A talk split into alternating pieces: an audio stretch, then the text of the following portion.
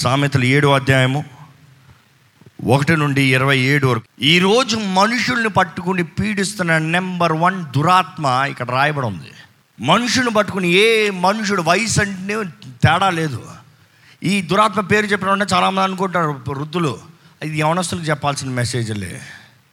అయ్యో ఎంతమంది వృద్ధులు even eighty seven years old వచ్చి లైన్లో ప్రేయర్ అడుగుతున్నారని తెలుసా. అశ్లీలమైన దృశ్యాలు చూస్తున్నాను, అశ్లీలమైన కార్యాల తలంపులు ఉన్నాయి మైండ్లో. అంటే వయసు తేడా లేదు. ఈరోజు చిన్న చిన్న బాలులో స్కూల్లో పాడైపోతాం ఏంటి తెలుసా, ఫోనోగ్రఫీ అశ్లీలమైన దృశ్యాలు ఎక్కడ చూసినా మనుషుడు దొరుకుతుంది. ఇది వేశ్యాతనం, లేకపోతే పాపపు ఇచ్చ, శరీరాశ, సెక్షువల్ ఇమ్మారాలిటీ, కామ సంబంధమైన దురాత్మ అనొచ్చు. ఈరోజు ఎక్కడ చూసినా ఎవరిని చూసినా క్రైస్తవులను కాదు, లోకస్తులను కాదు, పాపులను కాదు, నీతిమంతులను కాదు, అందరినీ పట్టుకుని పీడిస్తుందండి. చాలామందికి అయితే ఎలా బయటికి రావాలో తెలియట్లే, ఎలాగ ఆపాలో తెలియట్లేదు, ఎలా జీవితాన్ని సరిదిద్దుకోవాలో తెలియట్లేదు, ఎవరు ఎలా జీవితాన్ని సరిచేసుకోవాలో, ఎవరితో చెప్పుకోవాలి, ఎవరితో పంచుకోవాలి, ఎవరితో మాట్లాడగలను దీని విషయమై అని తెలియక ఆ పాపంతోనే జీవిస్తారండి. విషయం జాగ్రత్త, విషయం ఎక్కుతుంది జాగ్రత్త. విషయం వచ్చింది కదా ఏమి చావలేదులే అనుకోద్దు, ఇట్స్ అ స్లో పాయిజన్. ఎవరు చూస్తలేదులే అనుకోద్దు, దేవుడు చూస్తున్నాడు జాగ్రత్త. ఈరోజు ఈ వాక్యం చదివితే మీకు అర్థమవుతుందండి. ఎక్కడ ఒక్కొక్క వచనంగా చదవండి. నా కుమారుడా, నా కుమారుడా, నా మాటలను మనస్సున ఉంచుకొనుము. మాటలు ఎక్కడ ఉండాలంట? దేవుని వాక్యం ఎప్పుడు మన మనసులో ఉండాలండి. ఇక్కడ జ్ఞాని అయిన సొలొమోను రాజు ఏం రాస్తున్నాడో జాగ్రత్తగా ఉండండి. లైఫ్కి కావాల్సిన చాలా ముఖ్యమైన ఎక్స్ప్లెనేషన్స్. ఏం చెప్తున్నాడు? ఆయన ఇచ్చు వాక్, ఆయన వాక్ అంటే ముఖ్యంగా చెప్పేది ఆయన దేవుని వాక్యాన్ని నీ మనస్సులో పెట్టుకోయా. ఎందుకంటే అపవాది నిన్ను పోరాడేది నీ మనసులో, కాబట్టి నీ మనసులో దేవుని వాక్యాన్ని పెట్టుకో. చదవండి. నా ఆజ్ఞలను నీ యొద్ద దాచిపెట్టుకొనుము, నా ఆజ్ఞలను నీవు మనస్సును ఉంచుకుని ఎడలా, నీ కనుపాప వలె నా ఉపదేశమును కాపాడిన ఎడలా నీవు బ్రతుకుదువు. నీ వ్రేళ్లకు వాటిని కట్టుకొనుము, నీ హృదయమును పలక మీద వాటిని వ్రాసికొనుము. ఏమంటాడు? ఎక్కడ చూసినా వాక్యాన్ని పెట్టుకుంటున్నాడు. నువ్వేది చేసినా వాక్యాన్ని పెట్టుకుంటున్నాడు. నువ్వు ఎక్కడికి వెళ్ళాలన్నా, ఏది చేయాలన్నా, ఏది జరగాలన్నా వాక్యం పెట్టుకో, తప్పు దారి తప్పవో. ఈరోజు ఎంతమంది చేసే జీవితంలో చేసే ప్రతిదానికి వాక్యాన్ని బేస్ చేసుకుంటున్నారండి. ఈరోజు జీవితంలో చేసే ప్రతిదానికి వాక్యంలో ఏమంది, వాక్యం ఏం చెప్తుంది, వాక్యం ఏం చేయమంటుంది, ఇది పరీక్షించుకుంటున్నారా? చాలా ముఖ్యం. It's very important. ఈయనేమంటున్నాడంటే నీ చేతులకి, నీ మనసులో, నీ హృదయంలో ఎక్కడ పడితే అక్కడ వాక్యం పెట్టుకో. చాలామంది అంటారు మా ఇంట్లో వాక్యం ఉందండి, మా క్యాలెండర్లో వాక్యం ఉందండి. బయట ఉండటం వల్ల ప్రయోజనం లేదు, కానీ మీలో ఉండాలి. అంటే దేవుడు అంటాడు వాక్యం నీ హృదయంలో ఉంటే నా కార్యం నీ జీవితంలో జరుగుతుంది. మీరు పాపము చేయకుండా, పాపపు ఊబులు పడకుండా జాగ్రత్తగా ఉంటారు. ఐదో వచనం చదవండి. అవి నీవు జార స్త్రీ యొద్దకు పోకుండాను, అది నీవు జార స్త్రీ యొద్దకు పోకున్నట్లు ఇచ్చకమునడు పరస్త్రీకి లోబడకుండాను నిన్ను కాపాడును. మొదటికి మీరు ఐదో వచనం చూస్తే it is talking about lust, the spirit of lust, కామం, ఇచ్చపు హృదయం, ఇచ్చపు మనస్సు. ఈరోజు చాలామంది అడుగుతారు ఎలాగ ఈ కామ సంబంధమైన తలంపుల నుంచి బయటకు రావాలి. మొదటికి దేవుడు వాక్యం చెప్తుంది వాక్యం కలిగి ఉండండి, వాక్యాన్ని చదువుతూ ఉండండి, వాక్యం ద్వారా హెచ్చరించబడండి, వాక్యం ఏం చెప్తుందో వినండి, దాన్ని తగినట్లుగా మీరు ఎదురిస్తానికి మీకు భయం ఉంటుంది, శక్తి ఉంటుంది. ఒకళ్ళు అడిగారు ఎలాగ నేను చూస్తాం ఆపగలను. మీరు ఆనందించేంత వరకు, మీరు సంతోషించేంత వరకు, మీరు చేసే పాపాన్ని ఆనందించేంత వరకు మీరు ఆ పాపాన్ని ఆపలేరండి. ఎవరు విడిపించలేరు. ఎంత గొప్ప దైవ సేవకుడు విడిపించలేడు, దేవుడు తానే విడిపించలేడు. తెలుసా మీకు అది? మీరు ఏ తప్పు అయితే చేస్తున్నందు మీరు ఆనందిస్తున్నారో దేవుడు అంటాడు నేను దాని నుంచి నిన్ను విడిపించలేను. నువ్వు ఏది అసహించుకుంటావో దాని నుండే నిన్ను విడిపించగలను, కానీ నువ్వు ఏది ప్రేమిస్తున్నావో అది నీ దగ్గర నుంచి నేను తీయలేనంటాడు దేవుడు. ఈరోజు చాలామంది మీరు పాపమని ప్రేమిస్తూ దేవా నన్ను రక్షించు అంటున్నారు. It is not possible. మీరు అసహించుకుంటేనే దేవుడు అంటాడు నేను విడిపిస్తాను. ఇప్పుడు ఐదో వచనం చదివారు కదా, ఆరో వచనం చదవండి. నా ఇంటి కిటికీలో నుండి, నా అల్లిక కిటికీలో నుండి నేను పారచూడగా జ్ఞానము లేని వారి మధ్యను, యవనుల మధ్యను బుద్ధి లేని పొడుచువాడు ఒకడు నాకు కనబడెను. ఎవరు కనిపించారు అక్కడ? బుద్ధి ఉన్న యవనస్తుడు. అవునా? బుద్ధి ఉన్న యవనస్తుడా? బుద్ధి లేనివాడే ఆ గుంతలో పడతాడు. బుద్ధి లేనివాడే గుంత ఉందని తెలిసి కూడా, ఈరోజు ఎంతమందికి నిజంగా బుద్ధి ఉందండి? నేను అడిగేది కొంచెం కఠినంగా వినిపించచ్చేమో, కానీ మీకు నిజంగా వాక్యం చెప్పేది వాక్యం చెప్తున్నట్టుగా మీరు గ్రహించుకుంటే కొంచెం ఆలోచించగలుగుతారండి. ఈయనంత బుద్ధి లేని వ్యక్తి కాబట్టి ఎక్కడికి వెళ్ళాడంటే, ఆ వాక్ మళ్ళా చదవండి. జ్ఞానం లేని వారి మధ్యను, యవనుల మధ్యను బుద్ధి లేని పడుచువాడొకడు నాకు కనబడెను. సంధ్యవేళ ప్రొద్దు కృంకిన తర్వాత, సాయంత్రమైన తర్వాత సింపుల్ చదవాలంటే, చిమ్మ చీకటి గల రాత్రి వేళ, చిమ్మ చీకటి రాత్రి వేళ, వాడు జారస్త్రీ సందు దగ్గర ఉన్న వీధిలో ఎక్కడికి వెళ్తున్నాడంట? జారస్త్రీ ఉన్న సందులోకి దూరుతున్నాడు. ఈరోజు మోస్ట్లీ పాపం మనుషుడు ఎప్పుడు చేస్తున్నాడు చెప్పండి? చీకటి పడిన తర్వాత. అఫ్కోర్స్ ఈరోజు మోడర్న్ డేస్ మారిపోయిందిలే, మనుషుడు ఎప్పుడు కావాలంటే అప్పుడు చీకటి చేసుకుంటాడు. ఆ రోజుల్లో అయితే ఊరు బయటికి అందరూ రాత్రి అయిన తర్వాత అందరు పడుకున్న తర్వాత సైలెంట్గా వెళ్తారు. ఈరోజు లిమిట్ లేదు, ఈరోజు ఎప్పుడు పడతా అప్పుడు చీకటే. మనుషుడికి చీకటి ప్రబలిస్తుంది, ఎక్కడ చూసినా ఎక్కడ చూసినా చీకటి కార్యములు, చీకటి క్రియలు. మనుషుడు చీకటి బ్రతుకు, చీకట్లో జీవిస్తున్నాడండి. అనుకునే వెంటనే తలుపేసుకుంటాడు, అనుకునే వెంటనే లైట్లు ఆఫ్ చేసుకుంటాడు, అనుకునే వెంటనే ఎవరు కనబడకుండా మాయమైపోతాడు. చీకటి బ్రతుకు కలిగి ఉన్నారా? చీకటి జీవితాన్ని జీవిస్తున్నారా? అంధకారంలో ఉండటానికి ఆశపడుతున్నారా? అంధకార సంబంధంలో ఉంటున్నారా? జాగ్రత్త. బుద్ధి ఉన్నా అని ఒకసారి పరీక్షించుకోవాలండి. ఇక్కడ ఏంటంటే జార స్త్రీ దగ్గరికి వెళ్తున్నాడంట. చదవండి.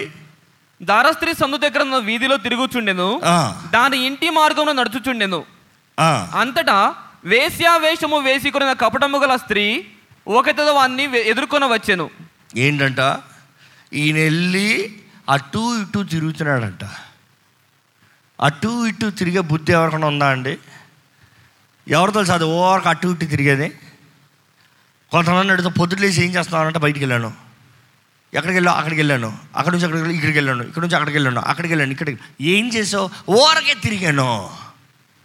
చాలామంది అయితే పొద్దుటే వెళ్ళి అమ్మా డబ్బులు డీజిల్ కొట్టుకోవాలి వెళ్తారు, బైక్లో డీజిల్ కొట్టుకుంటారు, బయటకు వెళ్తారు, సాయంత్రం వస్తారు. ఎక్కడికి వెళ్ళానంత ఊరు తిరిగి వచ్చాను. ఓరకు అటు ఇటు తిరిగేవారు ఎవరైనా ఉంటే అది లూసిఫర్ బుద్ధి అండి. యోపు గ్రంథంలో చూస్తాం, పరలోకం దగ్గరికి వెళ్తాడంట లూసిఫరు, దేవుని దగ్గరికి వెళ్ళి లూసిఫరు ఏం చేస్తున్నావయ్యా లూసిఫర్ అంటే, ఓరకి అటు ఇటు తిరుగుతున్నాను అంటాడు. ఎవరిని మింగుదానా అని ఓరకి అటు ఇటు తిరుగుతున్నాను. జీవితంలో గమ్యం కలిగి జీవించాలి. గమ్యం లేకుండా ఓరక అటు ఇటు తిరిగేవారు జాగ్రత్త. వారి దగ్గరికి ఎవరు వస్తారంటే సాతాను వస్తాడు. జాగ్రత్త. ఉద్దేశం లేనిది, గురి లేనిది బయట వెళ్ళకూడదండి. మనం చూస్తాము, వెళ్ళి అక్కడ నిలబడితే ఆ వేశ్య వచ్చి ఏం చేసిందంట? చదవండి. బొబ్బలు పెట్టినది, బొబ్బలు పెట్టినది, స్వేచ్ఛగా తిరుగునది, స్వేచ్ఛగా తిరుగునది. దాని పాదములు, దాని పాదములు దాని ఇంట నిలవవు. దాని ఇంట దాని పని దాన్ని చూసుకోదంట. పాపం ఎప్పుడు, కామ సంబంధం ఎప్పుడు దాని దగ్గర అది నిలబడదంట. దాని జీవితం దానికి ఉండదంట. ఈరోజు చాలామంది ద ఇన్ఫ్లుయెన్స్ ఆఫ్ ఈ ఈ లస్ట్ ఎలాగుంటుందంటే, చాలామంది పొద్దుట్లు వేసి తల దూకునేది వేరే రీజన్, బట్టలు వేసుకునేది వేరే రీజన్, మంచిగా తయారయ్యేది వేరే రీజను, బయటికి వెళ్ళేది వేరే రీజను, వారు నడిపేది వేరే రీజను, వారు ఏం చేసినా వేరే రీజన్. ఏంటి ఆ రీజన్? అర్థమవుతుందా? ఎవరు నన్ను చూసి ఆకర్షితులు అవుతారు, ఎవరికి నన్ను చూస్తే నచ్చుతుంది, నేను వేసుకున్న బట్టలు ఇంత టైట్గా వేసుకుని నా భాగాలన్నీ చూపించుకుంటే ఎంతమంది కళ్ళు నన్ను చూసి ఎంత బాగున్నాను అనుకుంటారు. సైకాలజిస్టులు ఏం చెప్తారు తెలుసా? ఎవరన్నా ఎక్కువగా వాళ్ళు వాళ్ళు చూపించుకుంటా ఉన్నారంటే, వాళ్ళ దేహాలని వాళ్ళ భాగాలని వాళ్ళు వాళ్ళు చూపించుకుంటున్నారంటే, వారి జీవితంలో ఎంతో రిజెక్షన్లు వెళ్ళారని అర్థం. రిజెక్షన్ అంటే ఎంతగానో వారు తునీకరించబడ్డారో అని అర్థం. మనుషులకు వారు నచ్చక, మనుషులు ఎవరో కాదని, ఎవరో నిన్ను ప్రేమిస్తున్నానని విడిచిపెట్టిపోయి మనుషులు వాళ్ళని తునీకరించేసిన తర్వాత వారు ఎలా ఉంటుంది తెలుసా? ఎవరు నన్ను మెచ్చుతారా, ఎవరు నన్ను పొగుడుతారా, ఎవరు నా దగ్గరకు వస్తారా, ఎవరు నన్ను ఆశపడతారా అని వారిని వారిని ఎక్స్పోజ్ చేసుకుంటా ఉంటారంట. జాగ్రత్తగా ఉండాలండి. దేవుని బిడ్డలమైన మనం చక్కని వస్త్రాలు వేసుకోవాలి. ఈ వేశ్య ఎప్పుడు చూసినా తన దగ్గరికి తను ఉండదు. ఈ పాపము తన పని దగ్గర ఉండదు. పాపం స్త్రీలు ఎలా ఉంటారంటే పాపం సంబంధం స్త్రీనే కదా, ఇర్రెస్పెక్టివ్ ఆఫ్ ద జెండర్. ఎప్పుడు చూసినా ఇతర వైపు ఎవడు దొరుకుతాడా ఎవడు దొరుకుతాడా ఎవరిని మింగుదామా, ఎవరిని ముంచుదామా, ఎవరిని పాడు చేద్దామా, ఎవడి జీవితాన్ని నాశనం చేద్దామా. మనం చూస్తాం దాన్ని. నెక్స్ట్ మాట చదవండి. ఒకప్పుడు ఇంటి ఎదుటను ఒకప్పుడు సంత వీధులలోను అది ఉండును, ప్రతి సందు దగ్గరను అది పొంచి ఉండును. అంటే ఎక్కడ పడితే అక్కడ పాపం ఉంది. ఈరోజు సత్యమా కాదా? ఎక్కడ పడితే అక్కడ పాపం ఉందండి ఈరోజు. ఈరోజు ట్రాన్స్లేషన్ చెప్పాలంటే ప్రతి ఇంట్లోనూ, ప్రతి పుస్తకంలోనూ, ప్రతి మొబైల్ ఫోన్లోనూ, ప్రతి ల్యాప్టాప్లోనూ, ప్రతి ఐప్యాడ్లోనూ, ప్రతి టీవీలోనూ, ప్రతి ఛానల్లోనూ మనుషుడు కామం కామం కామం కామం కామం కామం ద్వారా దెయ్యం ద్వారా పట్టి పీడించబడుతున్నాడు మనుషులు. మనుషుడికి అర్థం కావట్లేదు జీవితం ఏమవుతుందో, జీవితం హృదయం ఏమైపోతుందో, ప్రాణం ఏమైపోతుందో, ఏమవుతుంది మన జీవితము, ఏమవుతుందో మన జీవితము. మనం చూస్తాము ఈ ఎక్కడ పడితే అక్కడ తిరుగుతూ ఎవ్రీ కార్నర్ అది వారిని పట్టుకొని అది వారిని పట్టుకుని ముద్దు పెట్టుకొని అది ఈయన వెళ్ళి వెయిటే చేయాలంతే. చాలామంది అంటారు నేనేం పాపంలో పడలేదు, కానీ అక్కడికి వెళ్ళాను అంటాడు అంతే. అక్కడ ఎలాగుంటుందా చూద్దాము అనుకున్నాడు, ఎలాగుంటుంది అనుకునేటప్పటికి వచ్చి పట్టుకుని ముద్దు పెట్టిందంట. ఈయన ఏం చేశాడు? పారిపోవచ్చుగా, ఈయన అంత మంచోడైతే పారిపోవచ్చుగా. ఫ్లీ ఫ్రమ్ సెక్షువల్ ఇమ్మారాలిటీ అని బైబిల్లో రాయబడి ఉంది. పాపపు సంబంధమైన కామ సంబంధమైన కార్యముల దగ్గర నుంచి పారిపో అని బైబిల్లో రాయబడి ఉంది. రన్ అవే అని ఇంకో ట్రాన్స్లేషన్లో రాయబడి ఉంది. పాపం కనిపించిందా పరిగెత్తు అని రాయబడి ఉంది. యోసేపు ఏం చేశాడండి? పోతీఫర్ భార్య తన వస్త్రాన్ని పట్టిన వెంటనే ఆయన ఏం చేశాడు? పరిగెత్తాడు. ఈరోజు మనుషులు ఏం చేస్తారండి? మనం చూస్తాము తన అకస్మాత్తుగా. Go on please. సిగ్గుమాలిన ముఖము పెట్టుకొని ఇట్లా నేను సమాధాన బలులను నేను అర్పింపవలసి ఉంటిని. భలే ఉంది తెలుగులో మాట. సిగ్గుమాలిన ముఖము మొహము సిగ్గుమాలిన మొహం పెట్టి ఏమని అడుగుతుందంట మరలా. ఇప్పుడు ఏనండి షాకింగ్. సమాధాన బలులను నేను అర్పింపవలసి ఉంటిని. సమాధాన బలులు నేను అర్పింపవలసి అర్పింపవలసి ఉంటిని నేను నేడు నా మొక్కుబడులను చెల్లించి ఉన్నాను. అంటే ఇంకో మాటలు చెప్పాలంటే ఈరోజు నేను చర్చ్కి వెళ్ళాను, మళ్ళీ నా దగ్గర సమాధాన బలులోనే అర్పిస్తానికి. సమాధాన బలి ఎందుకు అనుకుంటున్నారు? ఏదైనా తప్పు చేస్తే చేసిన తప్పుకి దేవా నన్ను క్షమించు, పీస్ ఆఫరింగ్. ఇంకో నేను చేసిన పాపానికి నన్ను క్షమించు అని సమాధానం కొరకు బలిస్తాను. ఈరోజు నేను ఆలయానికి వెళ్ళి వచ్చాను. ఎంతమంది ఈరోజు ఇదే మాటలు చెప్తారండి? అవును నేను పొద్దుట ఆలయాలు వచ్చాను, సాయంత్రం పాపం చేశాను, కానీ ఏం పర్లేదు దేవుడు క్షమిస్తాడు. అదే ఈరోజు చాలామంది మనసులో అనుకునేది. చాలామంది అనుకుంటారు ఏంటంటే నేను ఎంత తప్పు చేసినా ఎంత పాపం చేసినా దేవుడు క్షమిస్తాడులే, పర్వాలేదులే, కాబట్టి నేను పాపం చేస్తూనే ఉంటాను. అయ్యో జాగ్రత్త, దేవుని ఉగ్రత అతి త్వరలో వస్తుంది. ఈరోజు అంటారు అయ్యో దేవుని ఉగ్రత గురించి చెప్పకండి, కృపాకాలంలో నా కృప గురించే చెప్పండి. నేను ఎప్పుడు చెప్తాను ఎక్కడ పాపం విస్తరిస్తుందో కృప అధికంగా విస్తరిస్తుంది పౌలు చెప్పిన రీతిగా. కానీ ఆ మాటకు అర్థం ఏంటంటే పాపం విస్తరిస్తుంది కాబట్టి కృప విస్తరిస్తుందంటే, పాపం విస్తరిస్తుంది కాబట్టి నీకు సమయం అధికంగా అనుగ్రహించబడుతుంది. సమయం ఉన్నదప్పుడే జీవితాన్ని సరి చేసుకో.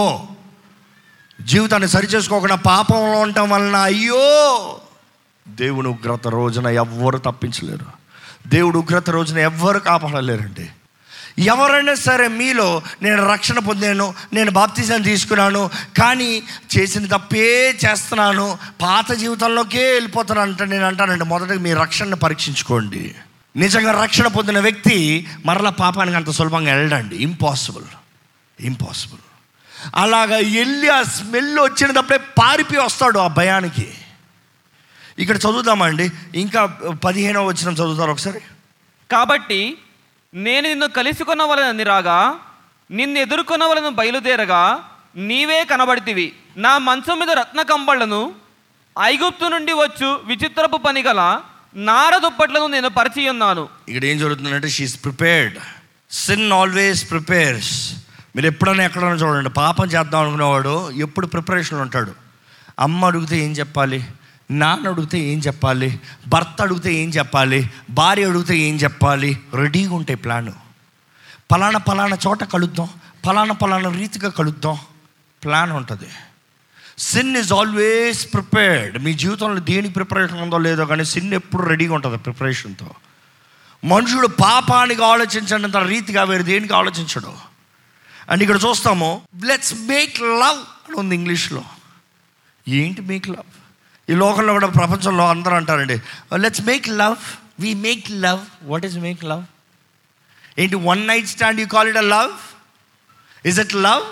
ఒక రాత్రి ఒక పురుషుడితో ఒక స్త్రీతో ఉంటాం, ప్రేమ. ఏంటండి మాట్లాడుతున్నారు లోకంలో మనుషులు? అది ఇచ్చండి, కామం అండి, కామం. అది కామాన్ని ప్రేమతో పోల్చగలరా మీరు? కామ సంబంధమైన కార్యంలో ప్రేమతో పోల్చగలరా? If anybody wants to make love, it is your marriage life. ఎన్ని సంవత్సరాలు ఉన్నాయో అన్ని సంవత్సరాలు చెప్పండి మేము భార్య భర్తలు కలిసి ఉన్నాం, దట్ ఈజ్ మేకింగ్ లవ్ అంటాను నేను. ఏదో ఒక్క రాత్రి ఒక పురుషుడితో ఒక స్త్రీతో ఉంటాము కాదు మేకింగ్ లవ్. ఈరోజు మనుషుడికి అర్థం కావట్లేదు. లెక్క అడుగుతాడు దేవుడు, జాగ్రత్త. దేవుడు లెక్క అడుగుతాడు. నీ దేహంతో జరిగించే ప్రతి కార్యం గురించి లెక్క అప్ప చెప్పవాలను చెప్పాలని బైబిల్లో క్లియర్గా రాయబడి ఉంది. నాకు కుదరదు, నాకు తెలియదు అంటే దేవుడు అంటాడు, జీవ గ్రంథంలో తెలిసినప్పుడు ఆ రోజు పలానా పలానా వ్యక్తితో పలానా పలానా కార్యాన్ని ఇందు చేసో సమాధానాలు అవుతాడంట. ఇందుకు ఆ రీతిగా మాట్లాడావు, ఇందుకు ఆ రీతిగా వస్త్రాలు ధరించుకున్నావు. దేవుడు లెక్క అడుగుతాడు అంత, జాగ్రత్త. దేవుడు మోసపోలేడండి, దేవుడు విక్రించబడడు. మనుషుడు ఏం విత్తుతాడు అదే కోస్తాడు. దేవుని వాక్యం క్లియర్గా చెప్తుంది. ఈరోజు మన దేహము పరిశుద్ధాత్ముడు ఆలయాన్ని మీరు నిజంగా నమ్ముతున్నారా? ఇంకా మనం చూస్తాం ఇక్కడ పంతొమ్మిదవ వచనం చదవండి. పురుషుడు ఇంటలేడు, దూర ప్రయాణము వెళ్ళి ఉన్నాడు. ఇది ఇంకొక పెద్ద అబద్ధం. ఏంటంట, ఇంట్లో భర్త లేడు, దూర ప్రయాణం వెళ్ళాడు, కావాల్సిన డబ్బు తీసుకుని పోయాడు, భర్త రాడులే.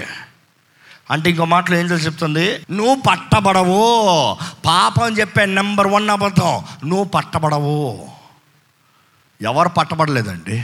రహస్యంగా చేసింది అన్ని బహిరంగంగా తెలియజేయబడతానని దేవుడు చెప్తే, ఎంతమంది ఎన్ని సీక్రెట్స్ అన్న పెద్ద పెద్ద సెలబ్రిటీస్ కూడా జీవితాలు బయటికి పడతలే. ఏ డబ్బు, హోదా, అధికారం కలిగిన వారు చేసిన కార్యాలన్నీ బయటికి రావట్లే.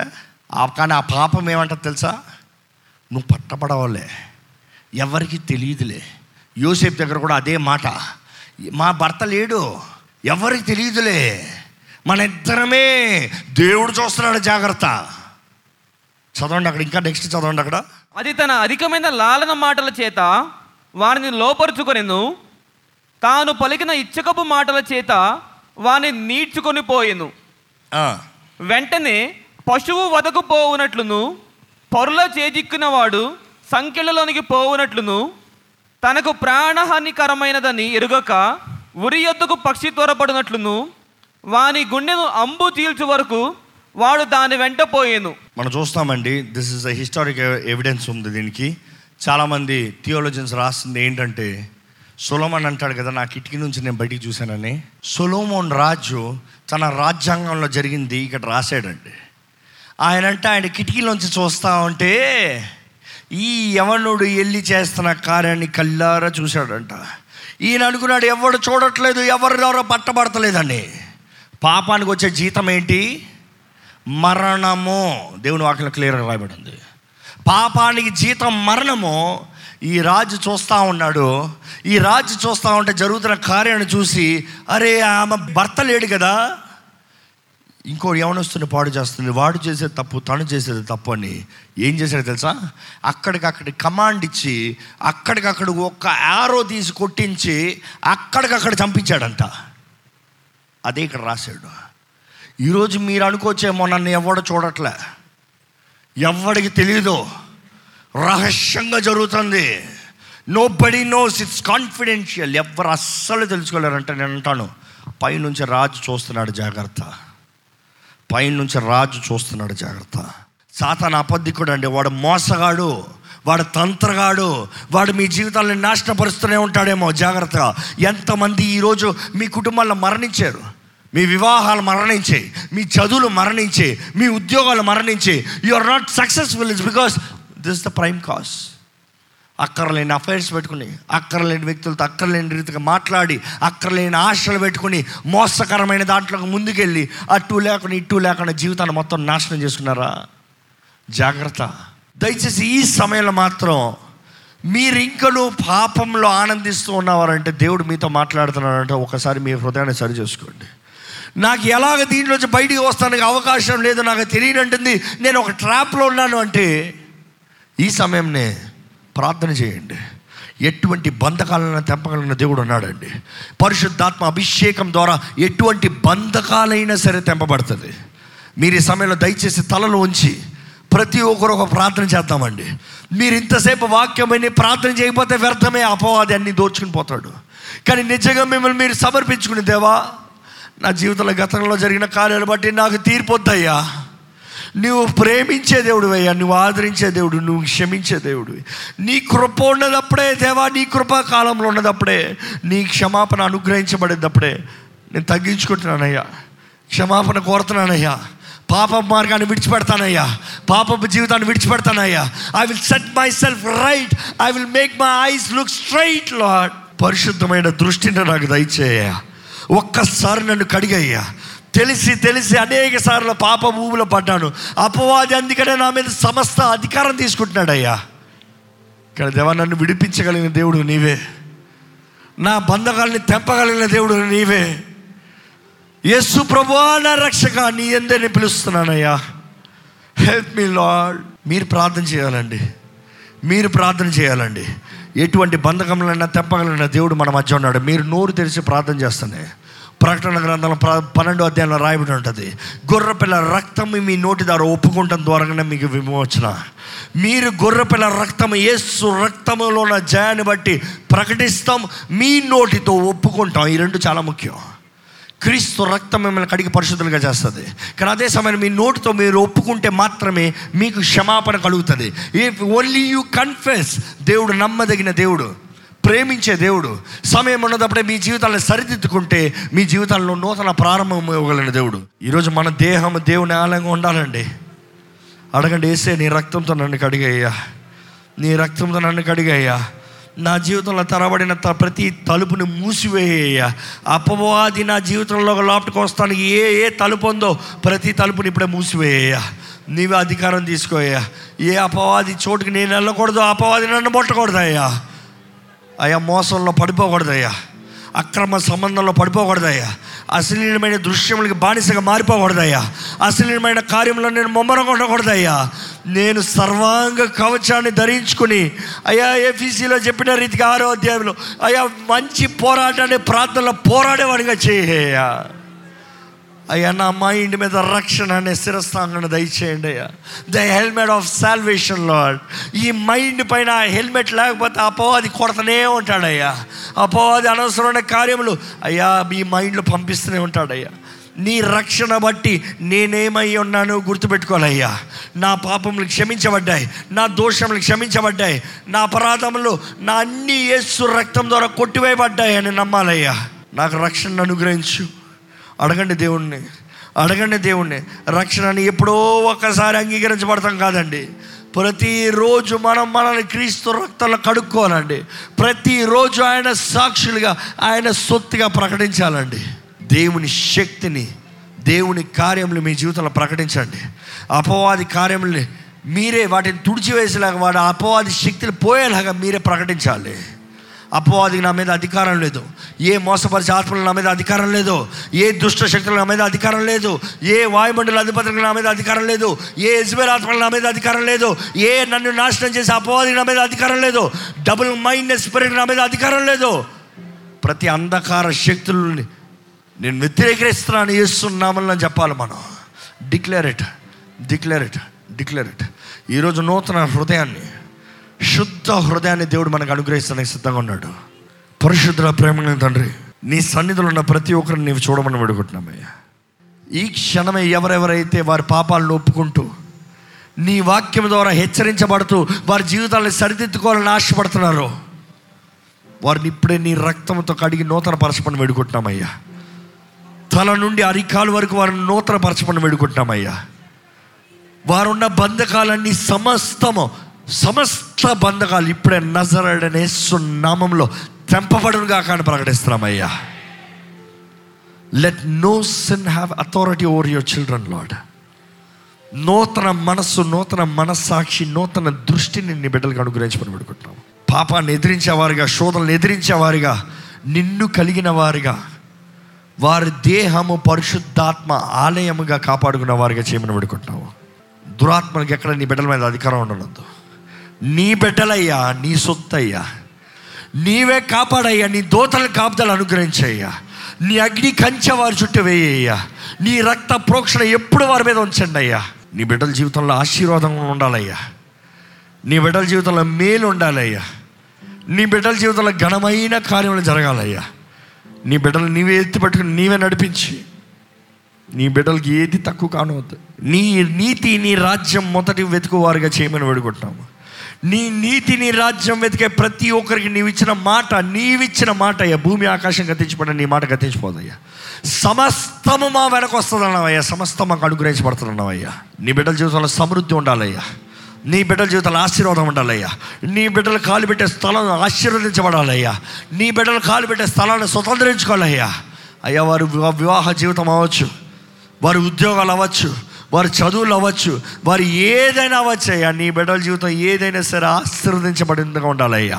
ఈరోజు నీ బిడ్డల జీవితంలో నీ నూతన కార్యాన్ని జరిగించి పాపాన్ని ఎదిరించువారుగా, అపవాది బంధకాల నుంచి బయటికి నీ రక్తము ద్వారా, నీ ఆత్మ అభిషేకం ద్వారా బయటకు వచ్చేవారుగా, నీ ఆత్మ సహాయం కోరేవారుగా, నీ ఆత్మ ప్రేరేపణ తగినట్టుగా ప్రార్థన చేసేవారుగా, వాక్యంని హృదయంలో, చేతుల్లో, మనస్సులో పెట్టుకుని ఉండేవారుగా, వాక్యాన్ని తగినట్టుగా జీవించి అపవాది ట్రాప్స్ నుంచి దూరంగా ఉండేవారుగా ఇక్కడ ఉన్న ప్రతి ఒక్కరిని చేయమని నజరేయుడైన యేసు నామములో అడిగి వేడుచున్నాము తండ్రి.